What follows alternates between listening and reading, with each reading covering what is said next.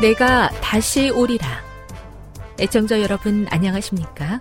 여기는 AWR 희망의 소리 한국어 방송입니다. 본 방송은 천국 복음을 온 세상에 전파하기 위해 제7일 안식일 예수 재림교회가 설립한 세계 방송망입니다. AWR 희망의 소리는 유럽, 라틴 아메리카, 아프리카, 러시아, 아시아의 방송망을 통해 전 세계에 복음을 전파하고 있습니다. AWR 아시아 희망의 소리 방송국은 한국어 방송을 매일 5시간씩 송출하고 있습니다. 희망의 소리 방송은 인터넷과 스마트폰을 통해서도 언제나 청취하실 수 있습니다. 들으실 수 있는 인터넷 주소는 awr.org입니다. 유튜브로는 awr 코리아로 검색하시면 됩니다. 이 시간 희망의 소리 한국어 방송과 함께 보람있고 유익한 시간 되시기 바랍니다. 내가 다시 오리라. 여기는 AWR 희망의 소리 한국어 방송입니다. 주파수 안내입니다.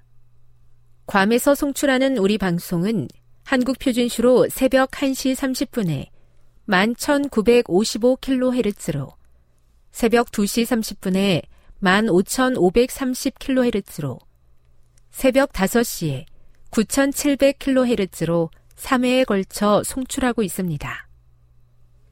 스리랑카에서 송출하는 우리 방송은 한국 표준시로 새벽 4시에 9,765kHz로 우즈베키스탄에서는 밤 9시에 15,530kHz로 타지키스탄에서는 밤 9시에 15,515kHz로 각각 1시간씩 방송하고 있습니다.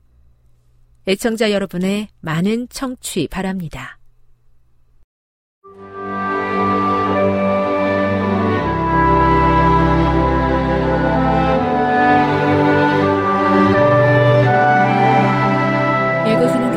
둘째 날 7월 31일 월요일 오랫동안 감추어진 복음의 비밀 하나님께서 바울에게 맡겨주신 비밀은 무엇인가?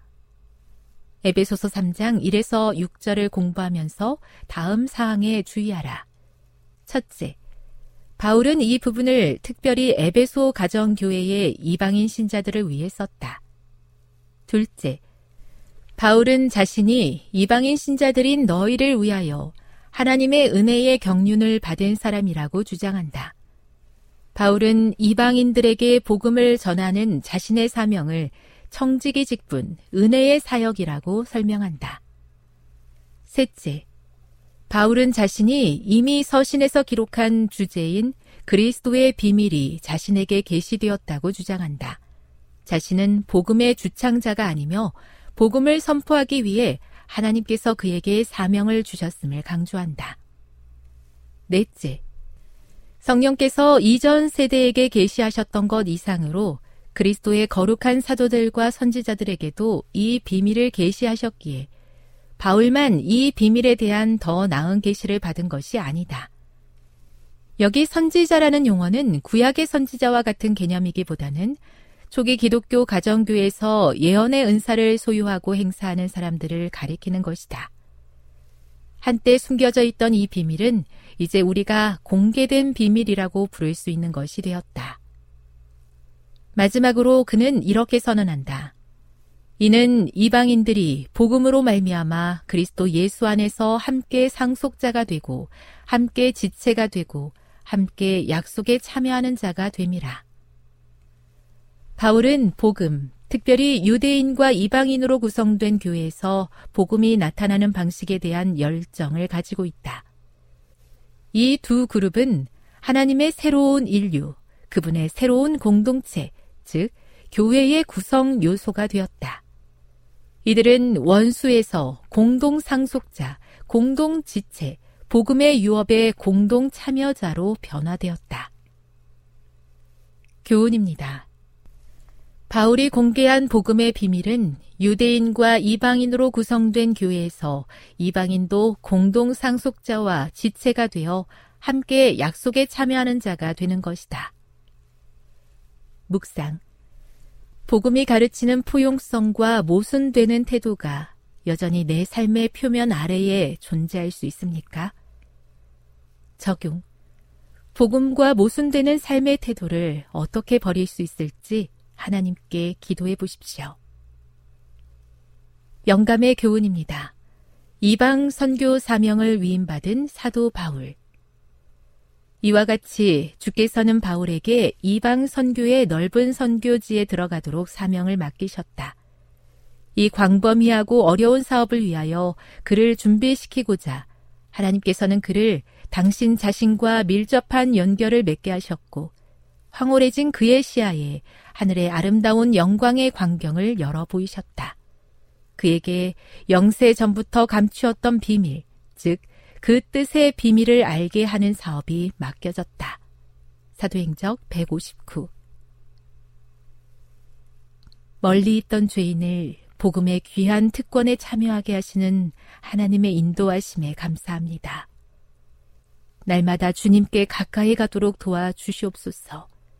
복음의 귀한 특권을 잘 분별하고 경험하도록 저의 마음을 인도해 주시옵소서.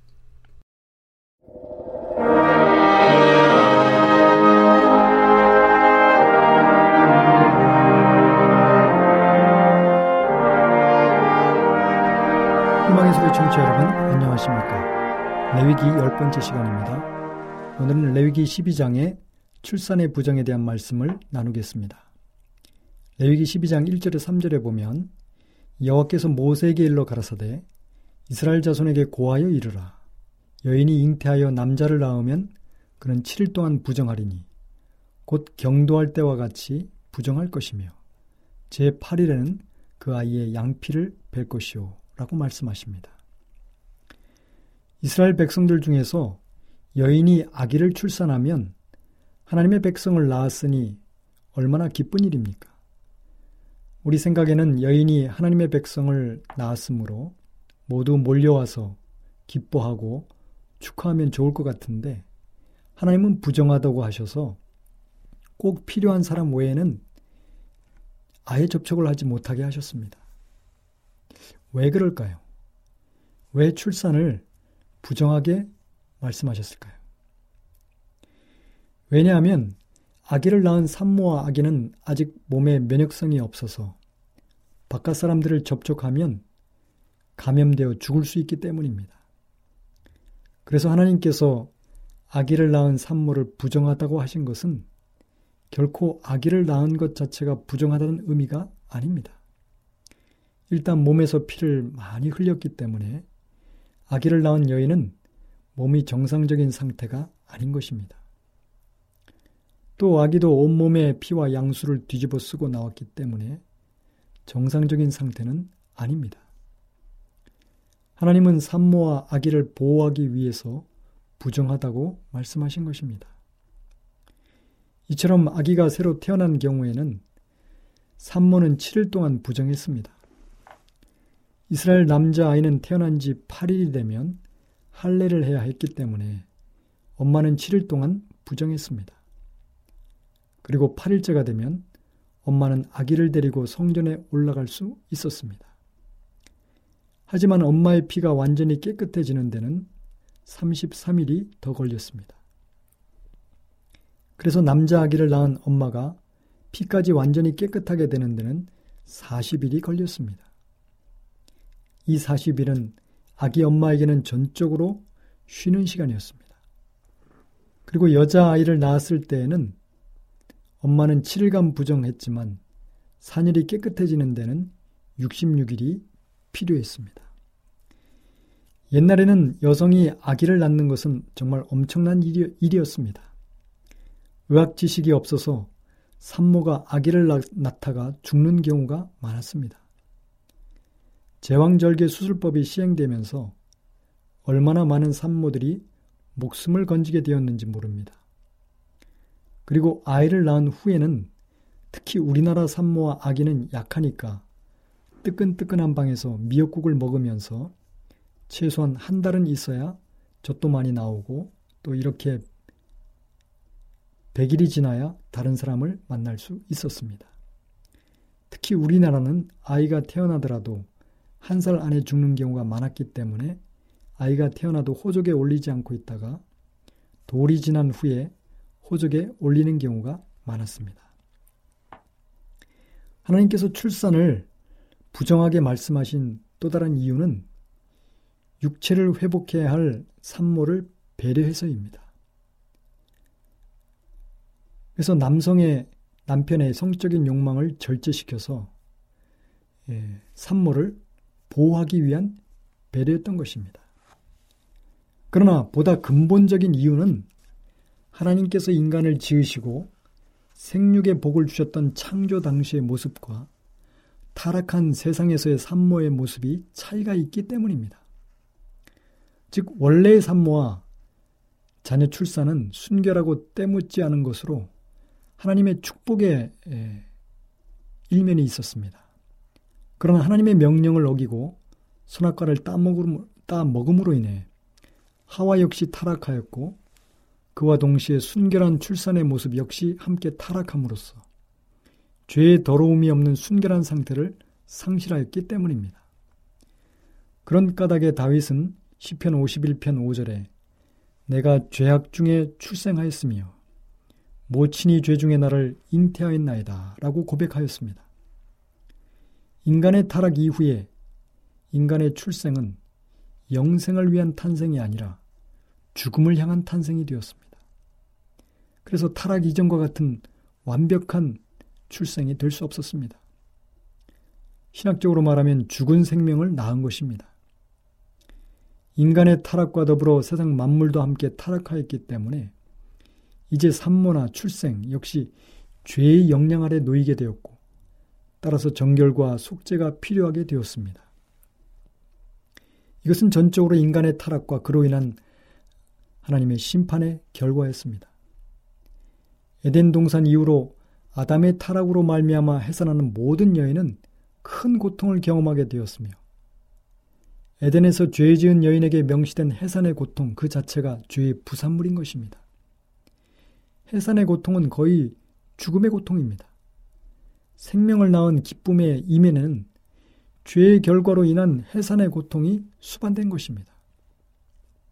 출산을 부정으로 정하신 것은 인간은 근본적으로 죄인이고 부정한 존재임을 적나라하게 보여주는 것입니다.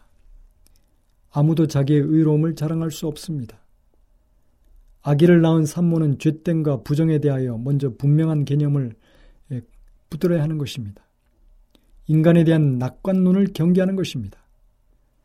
그래서 생명이 주어지는 기간 동안 어떻게 양육하고 살아야 할 것인가를 깊이 생각하며 구속적인 차원의 준비가 동반되어야 했습니다.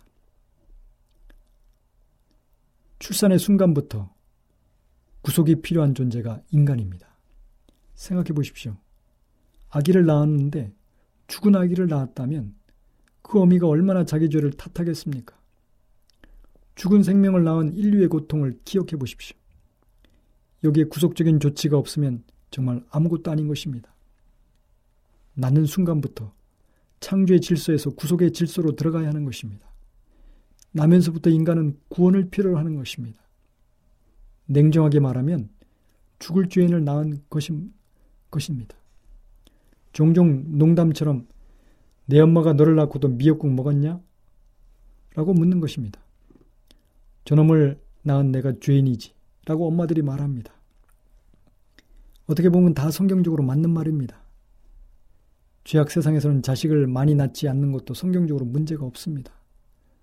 생육하고 번성하라는 것은 죄 없는 세상에서의 창조의 질서입니다. 물론 지금도 창조적 질서는 존재하지만 그것만이 작동하는 것은 아닙니다. 그만큼 위험도 커지는 것입니다.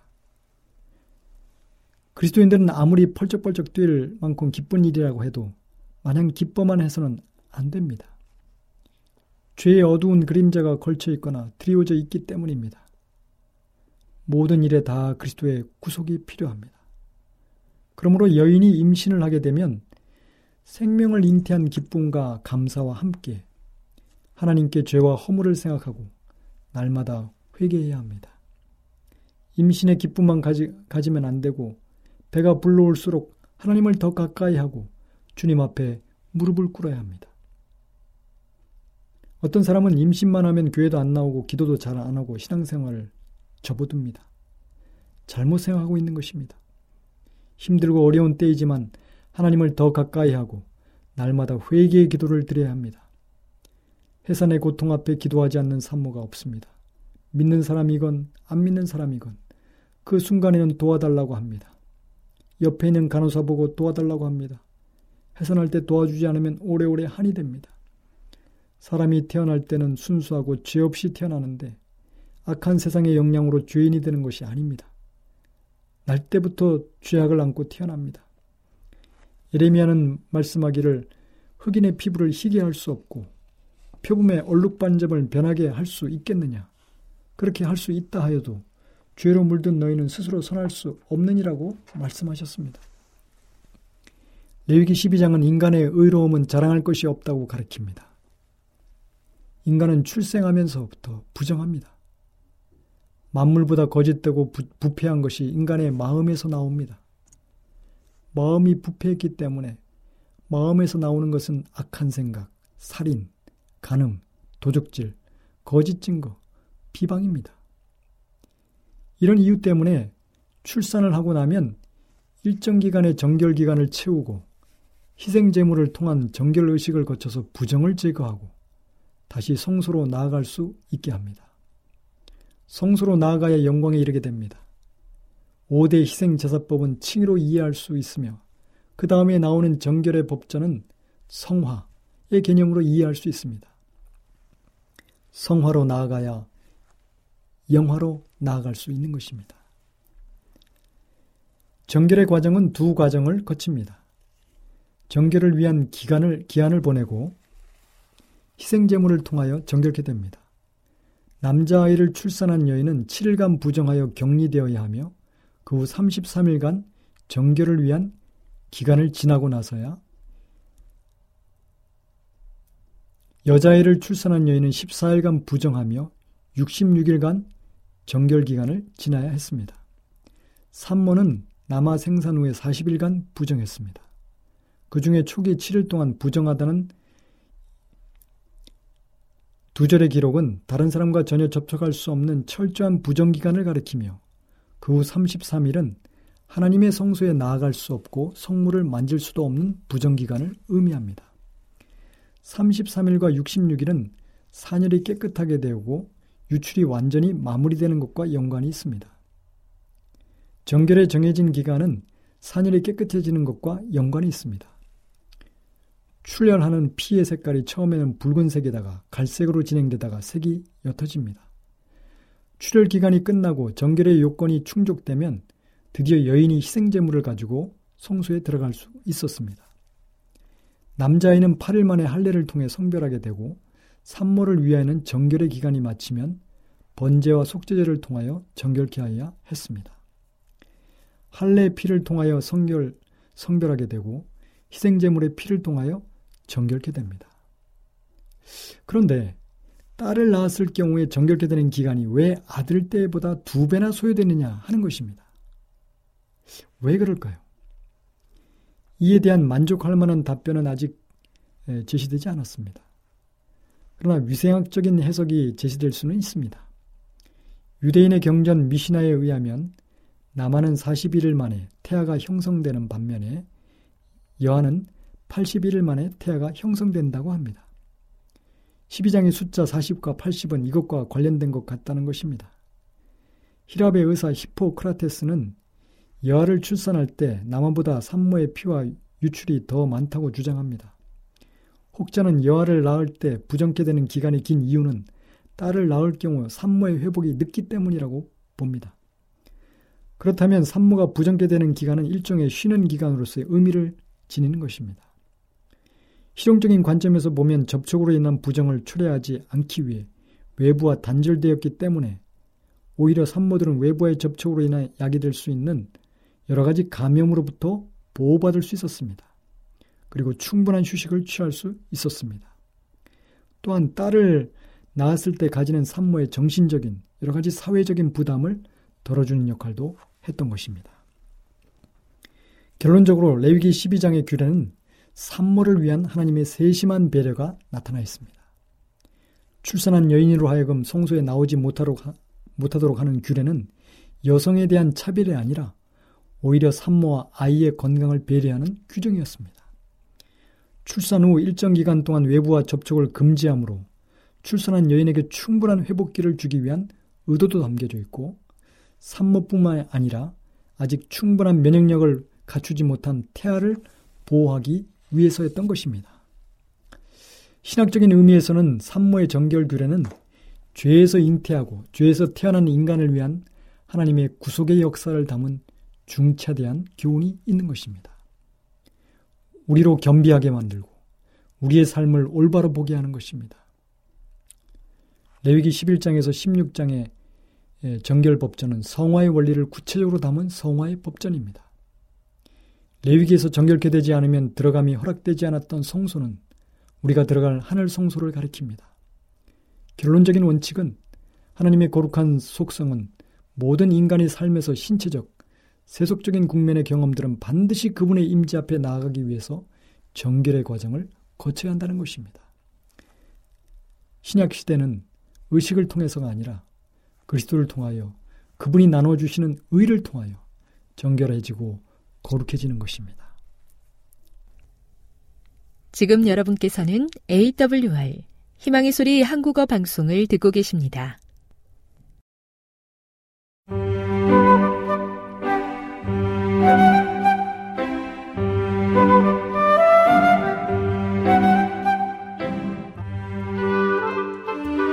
늘 주님이 함께하여 주심에 감사하는 마음으로 이 시간 건강한 생활의 지혜 준비했습니다.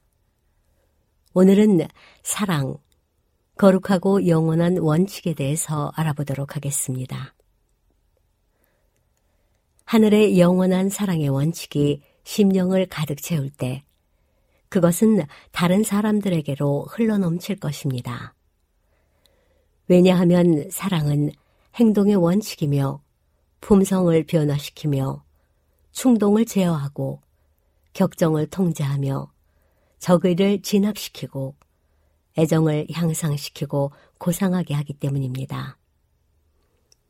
순결한 사랑은 그 작용에 있어서 단순하며 다른 어떤 원칙들과도 구별됩니다.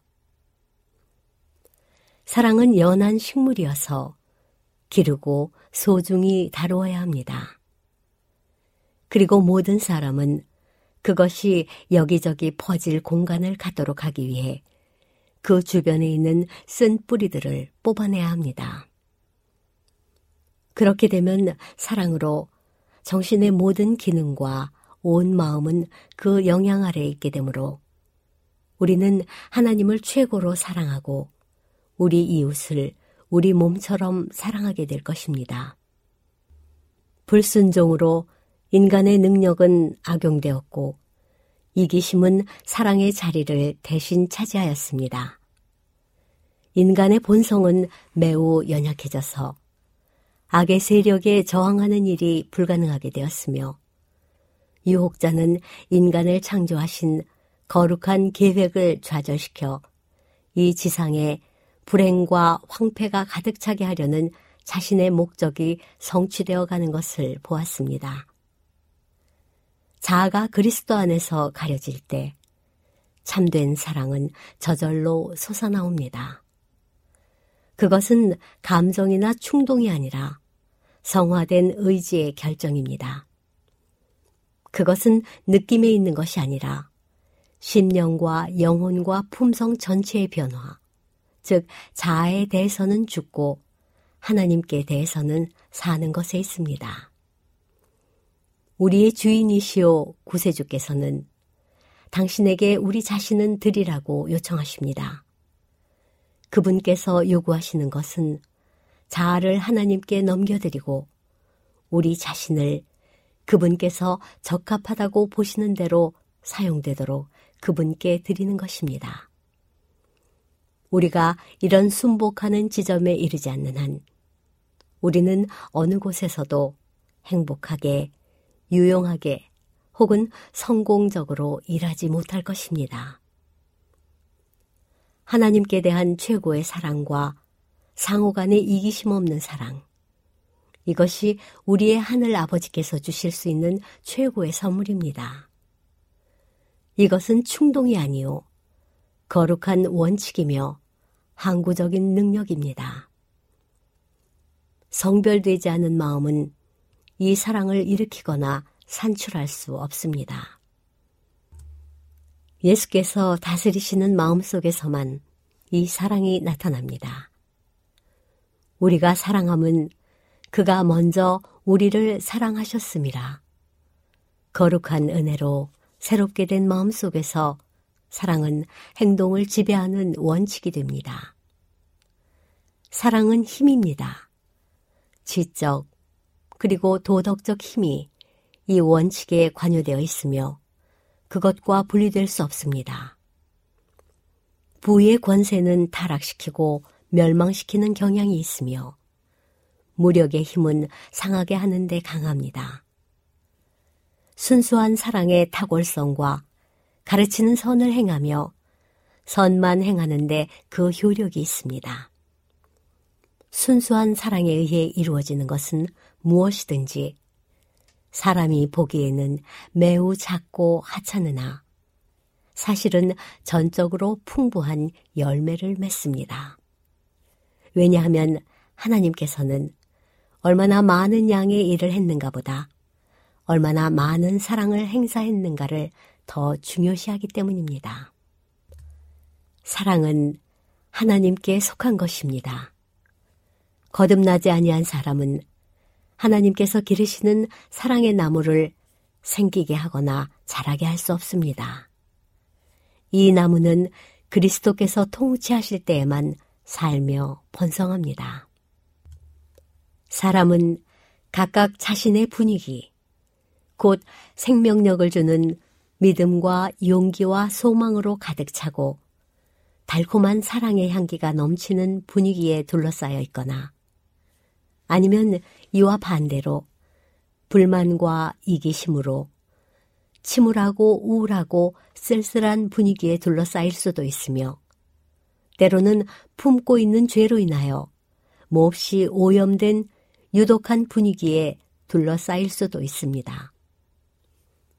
우리를 두르고 있는 분위기로 인해 우리와 접촉하는 자들이 의식적이든 은연중에 그 영향을 받게 됩니다. 신자들의 마음을 연합으로 교제와 사랑의 결속으로 그리고 그리스도와 아버지와의 하나됨으로 묶어주는 사랑의 황금 사슬은 그 연결을 완벽하게 해주며 논박이 불가능한 그리스도교의 능력에 대한 증거를 세상에 전합니다. 그렇게 되면 이기심은 뿌리 뽑히고 불충실은 존재하지 않을 것입니다. 싸움과 분열은 없을 것입니다. 그리스도와 함께 결속된 사람은 아무도 완고하지 않을 것입니다. 한 사람도 자기를 인도하고 있는 손을 놓아버리고 홀로 비척거리며 자신의 길로 행하려고 선택하는 충동적인 아이처럼 고집스런 독립심을 갖고 행동하지 않을 것입니다. 그러므로 무엇이든지 남에게 대접을 받고자 하는 대로 너희도 남을 대접하라. 이와 같이 행할 때 복된 결과가 그 열매로 나타날 것입니다. 너희의 헤아리는 그 헤아림으로 너희가 헤아림을 받을 것이니라. 순결한 마음으로 열렬하게 서로 사랑하도록 우리를 강권해야 할 강한 동기가 여기에 제시되고 있습니다. 그리스도는 우리의 모본이십니다. 그분은 두루 다니시며 선을 행하셨습니다. 그분은 남을 축복하기 위하여 사셨습니다. 사랑은 그분의 모든 행동을 아름답게 하고 고상하게 하였습니다. 우리는 다른 사람이 우리에게 해주기를 바라는 것들을 우리를 위하여 행하라는 명령을 받고 있는 것이 아니라 다른 사람이 우리에게 동일한 상황에서 해주기를 원하는 그것을 다른 사람들에게 행하도록 명령을 받고 있습니다. 우리가 헤아리는 그 헤아림으로 우리는 언제나 다시 헤아림을 받습니다. 영향력에 대한 사랑이나 남에게 인정을 받고자 하는 욕망이 때때로 질서 정연한 생애와 흠없는 대화를 하게 됩니다. 자존심은 우리로 하여금 악의 모양을 버리도록 유도할 수 있습니다. 이기적인 마음도 너그러운 행동을 할 수 있으며 현대의 진리를 인정하고 외적인 태도로는 겸손이나 애정을 나타낼 수 있으나 그 동기는 거짓되고 불순하며 그와 같은 마음에서 흘러나온 행동은 생명의 향기나 진정한 거룩함의 열매나 순수한 사랑의 원칙을 갖지 못할 것입니다. 사랑은 마음에 품어져야 하며 개발되어야 하는데 이는 그 영향이 거룩하기 때문입니다. 지금까지 건강한 생활의 지혜였습니다.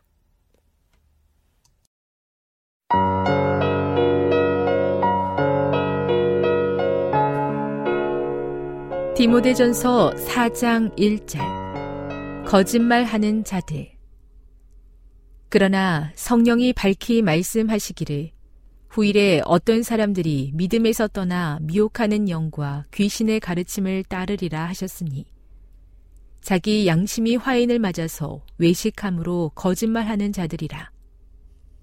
혼인을 금하고 어떤 음식물은 먹지 말라고 할 터이나 음식물은 하나님이 지으신 바니 믿는 자들과 진리를 아는 자들이 감사함으로 받을 것이니라.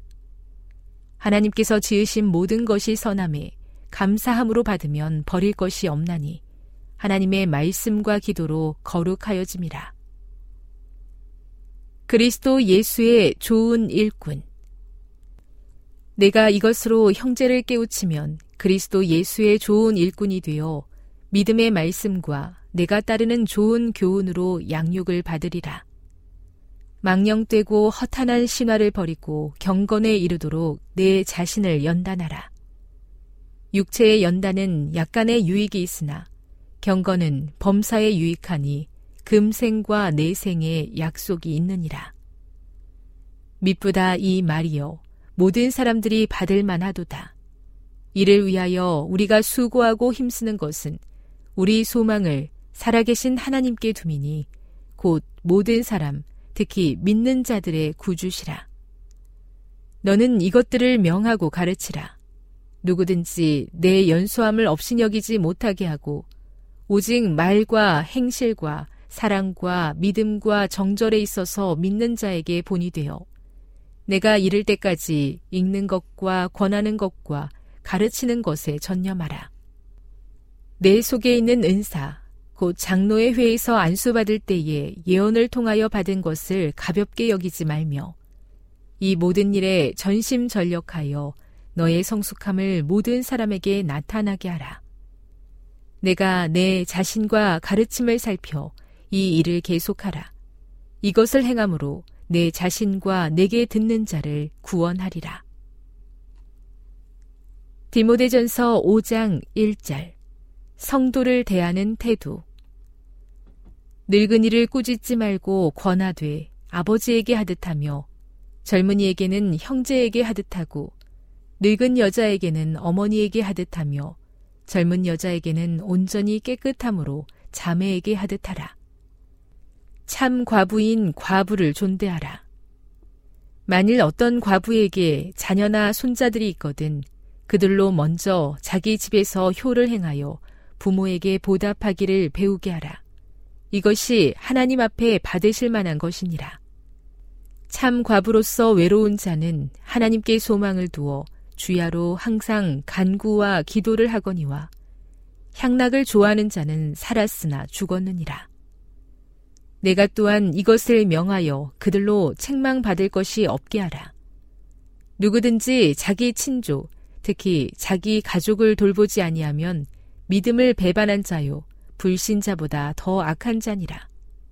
과부로 명부에 올릴 자는 나이가 60이 덜 되지 아니하고 한 남편의 아내였던 자로서 선한 행실의 증거가 있어 혹은 자녀를 양육하며 혹은 나그네를 대접하며 혹은 성도들의 발을 씻으며 혹은 환란 당한 자들에게 구제하며 혹은 모든 선한 일을 행한 자라야 할 것이요 젊은 과부는 올리지 말지니 이는 정욕으로 그리스도를 배반할 때에 시집 가고자 함이니 처음 믿음을 저버렸으므로 정죄를 받느니라. 또 그들은 게으름을 익혀 집집으로 돌아다니고 게으를 뿐 아니라 쓸데없는 말을 하며 일을 만들며 마땅히 아니할 말을 하나니 그러므로 젊은이는 시집가서 아이를 낳고 집을 다스리고 대적에게 비방할 기회를 조금도 주지 말기를 원하노라. 이미 사탄에게 돌아간 자들도 있도다. 만일 믿는 여자에게 과부 친척이 있거든 자기가 도와주고 교회가 짐지지 않게 하라. 이는 참 과부를 도와주게 하려 함이라. 잘 다스리는 장로들은 배나 존경할 자로 알되 말씀과 가르침에 수고하는 이들에게는 더욱 그리할 것이니라.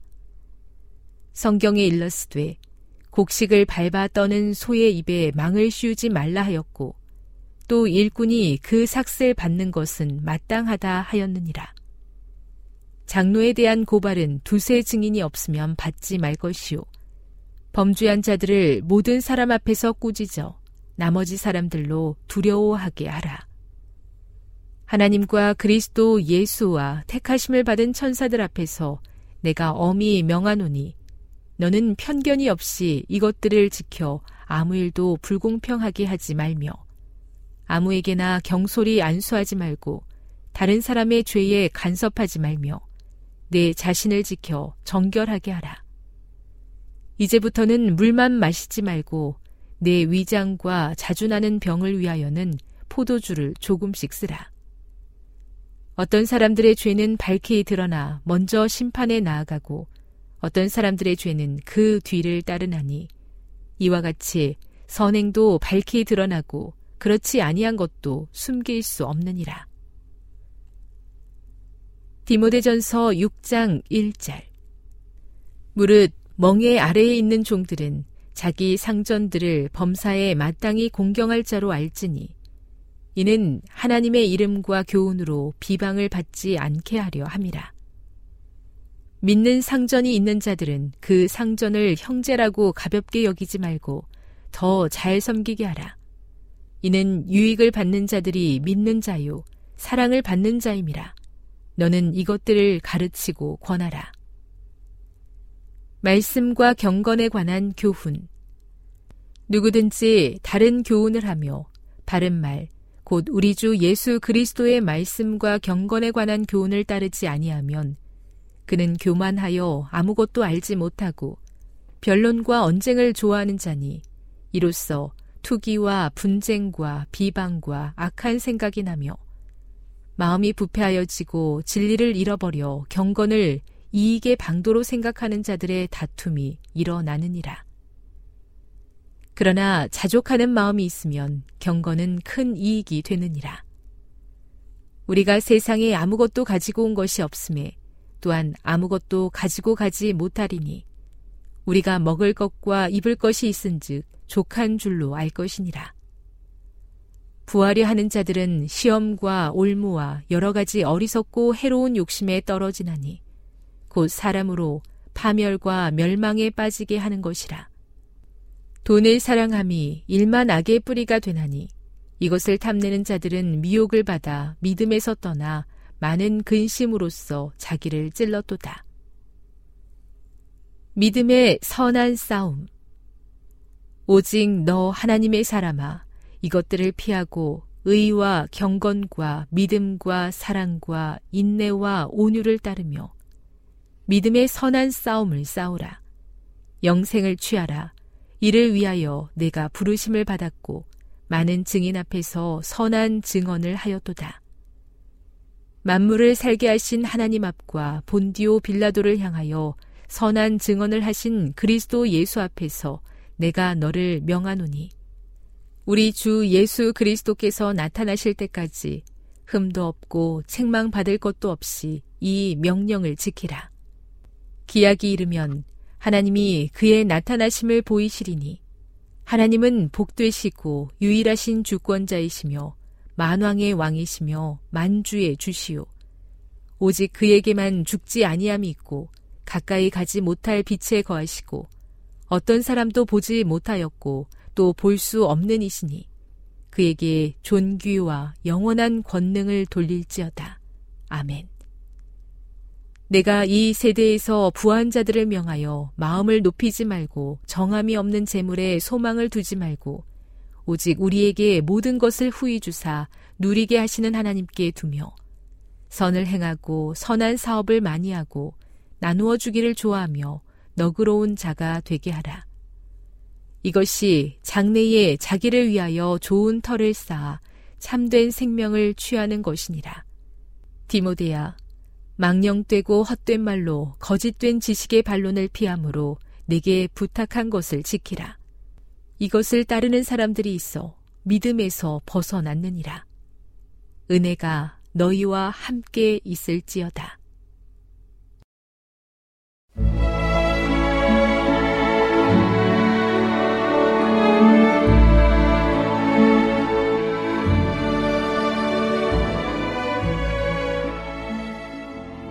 애청자 여러분 안녕하십니까? 명상의 오솔길의 유병숙입니다. 이 시간은 교회를 사랑하시고 돌보시는 하나님의 놀라운 능력의 말씀이 담긴 엘렌지 화이처 교회 증언 1권을 함께 명상해 보겠습니다. 우리의 목사 부자가 충동에 의하여 주게 되었는지도 모르므로 그의 관대한 마음은 원칙의 깊이가 없을 수도 있다. 그가 한때 지갑끈을 풀게 하는 감동적인 진리를 들음으로써 행동하게 되었는지도 모른다. 결국 그의 관대함에는 보다 깊은 동기가 없다. 그는 충동에 의하여 준다. 그의 지갑은 발작적으로 열려지고 동일하게 발작적으로 굳게 닫혀진다. 그는 칭찬받기에 적합하지 않다. 그는 글자 그대로 인색한 사람이기 때문이다. 돈 주머니와 모든 것과 함께 그가 철저히 회개하지 않으면 당과 같은 위협적인 선고를 받을 것이기 때문이다. 들으라 부한자들아 너에게 이말 고생을 인하여 울고 통곡하라. 너희 재물은 썩었고 너희 옷은 좀 먹었으며 그런 자는 마침내 무서운 자아 기만에서 깨어날 것이다. 그들이 이따금씩 보이는 관대를 칭찬한 사람은 사탄이 그들을 속이도록 도와주고 관대함과 자아희생의 첫째 원칙도 깨닫지 못했음에도 불구하고 그들이 매우 관대하고 희생적이라고 생각하게끔 해준다. 어떤 남녀는 그들이 이 세상의 사물을 크게 가치 있게 생각하지 않고 진리와 그 발전을 어떤 세속적 이익보다 더 높이 평가하고 있는 채 한다. 많은 사람은 마침내 정신이 들어 그들이 속아왔다는 것을 깨달을 것이다.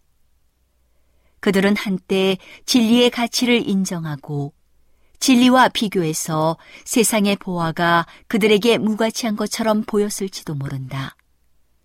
그러나 얼마 후에 그들의 세속적 보화가 증가되자 그들은 헌시적 마음이 식어졌다. 비록 그들은 안락한 생계를 위하여 충분하게 가지고 있지만 그들의 모든 행동은 그들이 결코 만족하지 않는다는 사실을 보여준다. 그들의 행위는 그들의 마음이 이 지상의 보화에 결속되어 있다는 것을 증거한다. 이득, 이득 이것이 그들의 표어이다. 이 목적을 달성하기 위하여 가족의 모든 구성원이 그들의 활동에 참여한다. 그들은 예배나 기도를 위한 어떤 시간을 좀처럼 스스로에게 할애하지 않는다. 그들은 이른 아침부터 밤늦게까지 일한다.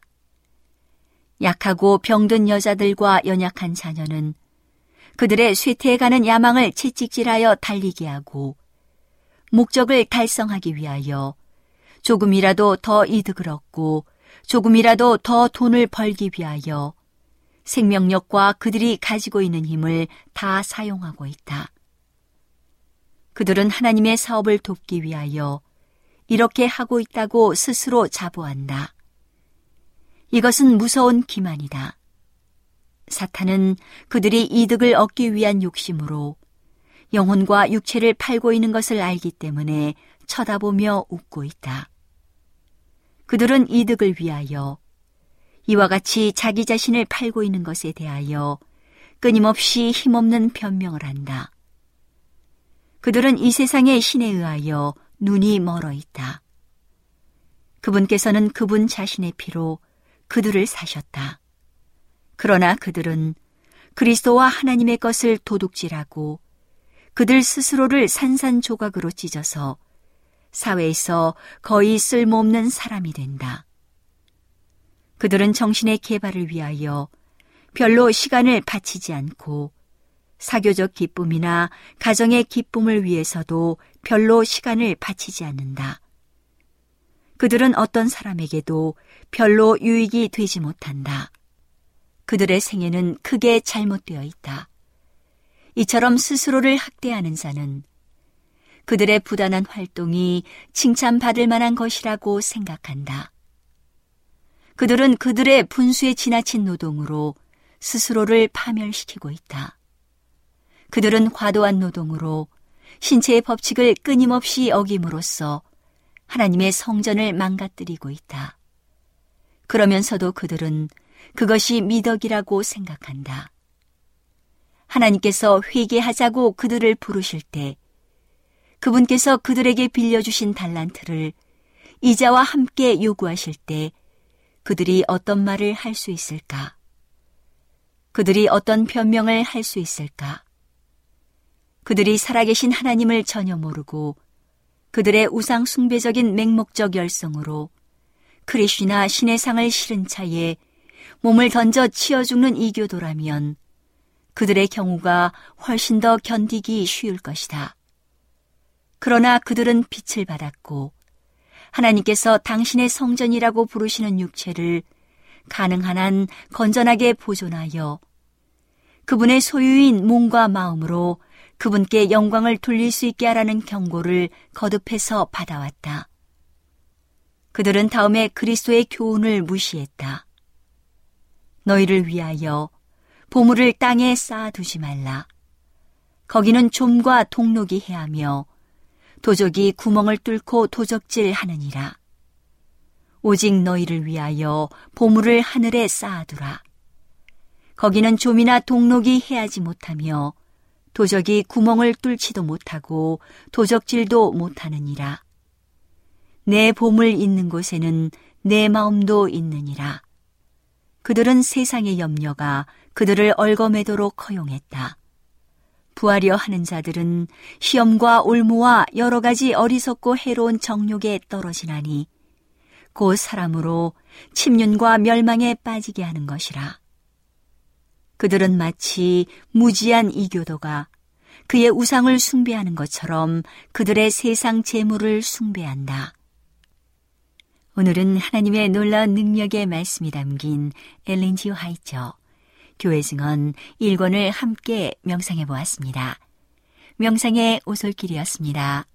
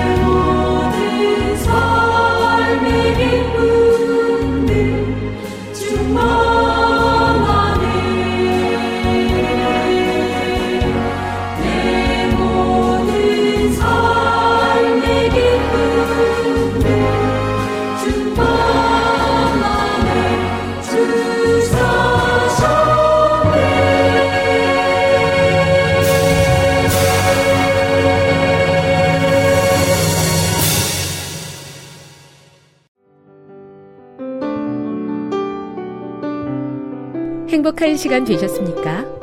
지금까지 여러분께서는 AWR 희망의 소리 한국어 방송을 청취하셨습니다. 방송을 청취하시고 문의를 원하시는 분은 우편번호 02461 대한민국 서울시 동대문구 이문로 1길 11 희망의 소리 방송부 앞으로 편지나 엽서를 보내주시거나 지역번호 02-3299-5296에서 8번으로 전화 주시기 바랍니다. 지금까지 함께 해주신 애청자 여러분들께 감사드립니다. 애청자 여러분, 다음 이 시간까지 하나님 안에서 늘 평안하십시오. 감사합니다. 내가 다시 오리라. 여기는 AWR, 희망의 소리 한국어 방송입니다.